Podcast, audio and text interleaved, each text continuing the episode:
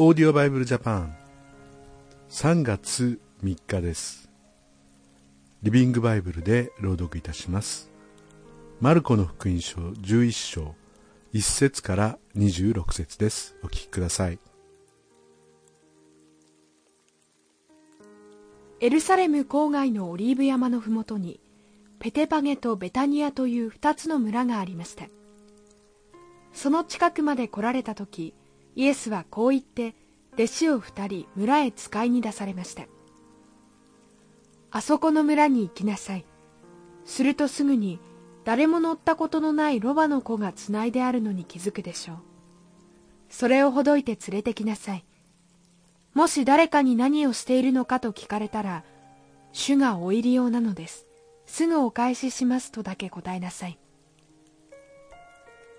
二人が出かけてみるとなるほど。表通りに面した家の外にロバの子がつないであります。早速綱をほどきにかかるとそばにいた人たちが見とがめてそのロバの子を一体どうしようというんだいと尋ねました。二人がイエスに教えられた通りに答えるとその人たちは納得しました。ロバの子をイエスのところに連れてきた弟子たちは上着を脱ぎロバの背中にかけました。イエスがその上に乗られると群衆の中の多くの者たちも次々と上着を脱ぎイエスの進んで行かれる道に敷いたり野原から葉のついた枝を切ってきて敷き並べたりしました。イエスを行列の真ん中にしぐるりと取り囲んだ群衆が口々にこう叫びました。王様万歳！主の皆によって来られる方に祝福を。この方が起こされる御国に、我らの父祖ダビデの国に祝福を。全世界の王万歳。こうして、イエスはエルサレムに着き、宮に入られました。そして中の様子をよくご覧になってから、もう時間も遅かったので、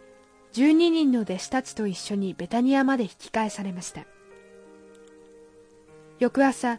ベタニアを出たイエスは途中で空腹になられました。ふと見ると少し離れたところに葉の茂ったイチジクの木があります。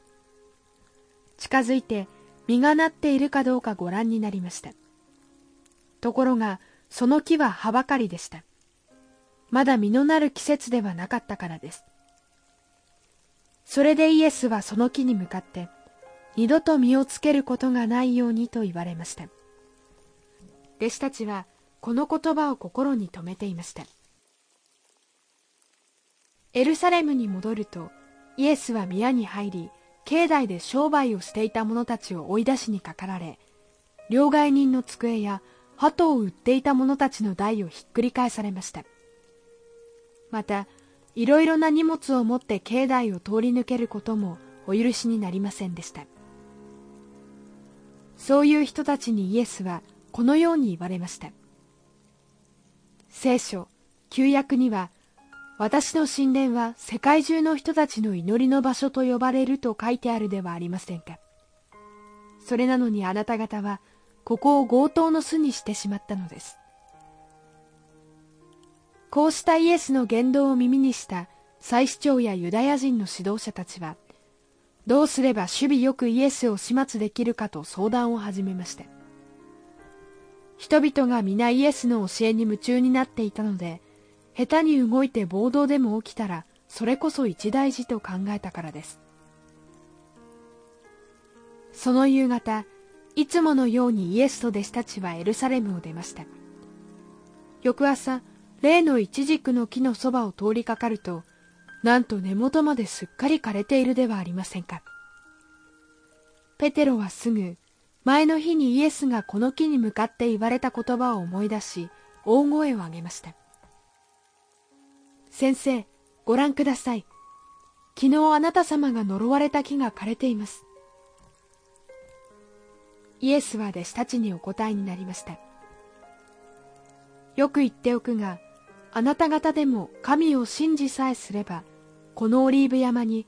動いて海に入れと言ってもその通りになります。大切なのは信じて疑わないことです。いいですか？よく聞きなさい。あなた方はどんなことでも祈り求めることができます。そして信じて疑わないならそれらのものは皆与えられるのです。すでにあなた方のものなのです。だが祈っている時誰かに恨みを抱いていたらまずその人を許してやりなさい。そうすれば天におられるあなた方の父もあなた方の罪を許してくださいます。一行はまたエルサレムにやってきました。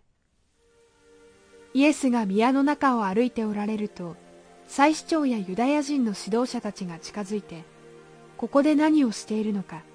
一体誰があんたに商人たちを追い出す権利を与えたのかと食ってかかりました。私があの進学校で勉強していた新学生時代ですがあるところでこうクリスチャンでない人にトラクトという分かりやすい聖書のパンフレットを配りました。そしたらその人があの宗教に興味があるようでお兄ちゃん宗教に詳しそうだから一緒に組んで金儲けしないかい？って言われたんですね。まあ多くの人がそんな考えを持っているのかもしれません。イエス様はエルサレムの神殿にいた両替人の机や、まあ、鳩を売ってる人たちの台をひっくり返した、まあ、これは商売をしていたんですが商売そのものが悪いわけではありませんけれども神殿を商売の道具にしているような宗教を金儲けにしているようなそういう人たちを怒っているという姿が出てきます。そしてこう言われました。聖書には私の神殿は世界中の人たちの祈りの場所と呼ばれると書いてあるではありませんか。私たちは本当に純粋に神様を求めて祈る、まあ、そういう信仰生活を送っていきたいなと思わされます。それではまたお会いしましょう。さようなら。このオーディオバイブルジャパンはアメリカのデイリーオーディオバイブルの協力によりメッセージ小暮達也ディレクターティム・ジョンソンでお送りしました。